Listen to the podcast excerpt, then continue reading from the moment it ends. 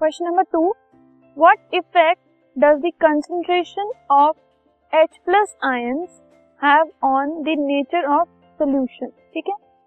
एक सोल्यूशन के नेचर के ऊपर H प्लस मतलब जो हाइड्रोजन आयंस है, उनकी कॉन्सेंट्रेशन का क्या इफ़ेक्ट होता है, ये हमें बताना है। तो अगर हाइड्रोजन आयन कंसेंट्रेशन की हम बात कर रहे हैं, अगर वो ज़्यादा होगी, इसका मतलब जो सोल्यूशन है वो एसिडिक हो जाएगा। और अगर वो कंसेंट्रेशन कम होगी तो वो सोल्यूशन बेसिक हो जाएगा। तो हाइड्रोजन आयन कंसेंट्रेशन जो है वो एसिडिक या बेसिक बना देती है किसी सोल्यूशन को। तो अगर वो ज़्यादा है तो एसिडिक है वो सोल्यूशन अगर हाइड्रोजन आयन कम है उसमें तो वो solution basic